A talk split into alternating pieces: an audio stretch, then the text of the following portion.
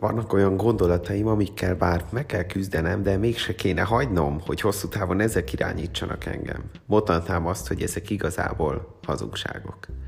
Az odafennvalókkal törődjetek, ne a földiekkel, mert meghaltatok, és a ti életetek el van rejtve Krisztussal együtt Istenben.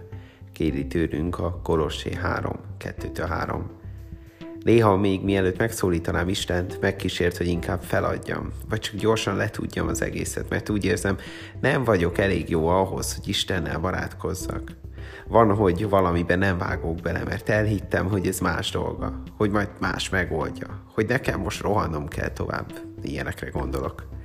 Jó lenne minden helyzetben megérteni, hogy arról, ami megfogalmazódott bennem, mit gondol Isten ezért ma elhatározom, hogy nem időzök majd sokat azokon a gondolatokon, amikről úgy tűnik, hogy nem az értelme áldozatot hozó teremtőm ültette el bennem.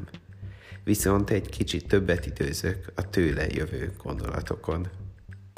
Milyen hazugságot ültet el bennem a környezetem, a világom? Mit mond ezekkel kapcsolatban Isten? Imádkozok azért, aki nem tud szabadulni az őt lehúzó hazugságoktól.